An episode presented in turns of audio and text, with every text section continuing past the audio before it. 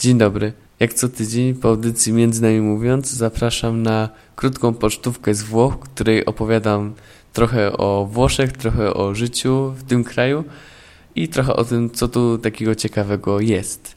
Ja nazywam się Stanisław Bresz i jestem we Włoszech na Erasmusie, studiuję tutaj i zwiedzam.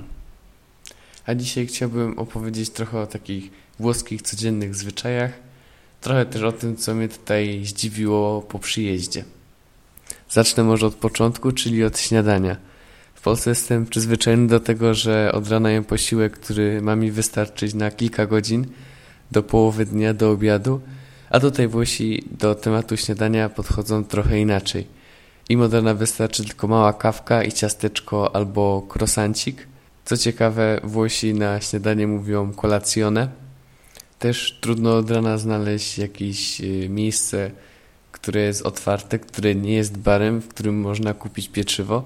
Tutaj sklepy są otwierane dopiero o 8, 8.30, więc jak y, człowiek spieszy się do pracy albo na uczelnię od rana, to raczej nie kupi takiej tradycyjnej bułeczki na śniadanie. Za to praktycznie na każdym rogu można znaleźć kawiarnię albo bar, którym można wypić y, lekką poranną kawkę lub zjeść coś słodkiego. Drugą taką rzeczą, która mi się rzuciła w oczy od razu po przyjeździe do Włoch, to ich styl jazdy, styl jazdy Włochów na ulicy. To, że tutaj mało kto przejmuje się przepisami drogowymi. Często widać ludzi, którzy przejeżdżają przez skrzyżowanie na czerwonym świetle, to, że piesi przechodzą na czerwonym świetle, to jest w ogóle norma. Tutaj nikt się nie zastanawia, czy może, czy nie może przejść na czerwonym. Po prostu robią to wszyscy. I nawet policja na to nie zwraca uwagi, bo często widziałem, że gdzieś tam stali niedaleko, a ludzie sobie po prostu przechodzili na czerwonym świetle. Sytuacja raczej nie do pomyślenia w Polsce. I pomimo tego, że wszyscy tutaj podchodzą dosyć liberalnie do przepisów ruchu drogowego, nie ma jakiegoś takiego zdenerwowania widocznego na ulicach, a kierowcy często zatrzymują się nawet przed ludźmi, którzy przychodzą na czerwonym świetle, więc mit o Włochach, którzy są dla siebie nieprzyjemni na ulicy, ja przynajmniej chowam między książki. Zjedliśmy śniadanie, jesteśmy po krótkim pobycie na włoskiej drodze, dotarliśmy na uczelnię albo do pracy i tutaj yy, zaobserwowałem kolejną włoską cechę, czyli podejście, luźne podejście do czasu. Często się zdarza, że wykładowcy spóźniają się na zajęcia 15 minut i te 15 minut to jest taki bufor, który tutaj sobie ludzie dają. Przynajmniej na uczelni słyszałem, że jest taka zasada, że po prostu nauczyciel, wykładowca może przyjść 15 minut później. I to podejście do czasu też e, w jakiś stopniu można zobaczyć w komunikacji miejskiej. Tutaj Tramwaje często nie mają wcale rozkładu jazdy, kursują tak jak chcą, byleby się zgadzała ilość tramwajów w ciągu godziny.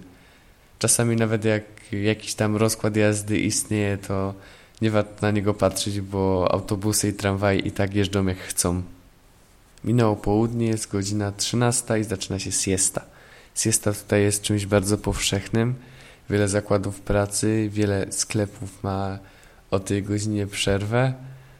No i w ogóle Włosi mają tak zorganizowany dzień pracy, żeby w ciągu dnia jeszcze mieć te 2-3 godziny dla siebie na obiad, na odpoczynek. Przez to też pracują dłużej, bo kończą pracę zazwyczaj około 19. No ale ta siesta to jest coś świętego i tutaj nawet jak się nie chce, to ma się te dwie godziny wolnego w ciągu dnia. I ta siesta dotyczy też restauracji, więc lepiej zawczasu zjeść obiad, żeby potem nie być głodny i nie chodzić z pustym żołądkiem do wieczora. I na koniec kilka słów o gestach palcowych, które wykonują Włosi. Bardzo dużo, szczególnie na południu Włoch, można właśnie przekazać za pomocą palcy.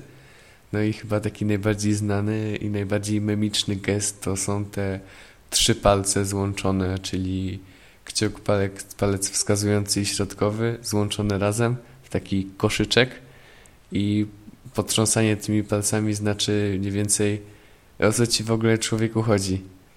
Jest to dosyć stereotypowy gest, no ale Rzeczywiście często widziałem na ulicy, jak ludzie do siebie machali tymi palcami. Kolejnym często używanym gestem jest takie machanie dłonią z otwartymi palcami, gdzieś tak powiedzmy na wysokości bioder.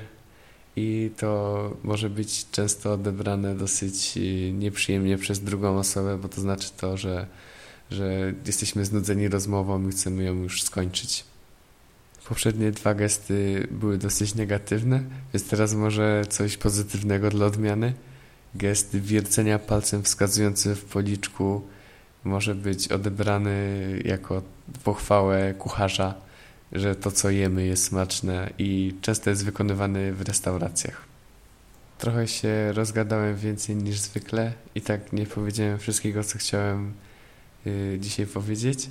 No ale może mam dzięki temu więcej materiału na przyszłe tygodnie, na kolejne pocztówki z Włoch. Słyszymy się już za tydzień. Pozdrawiam i do usłyszenia.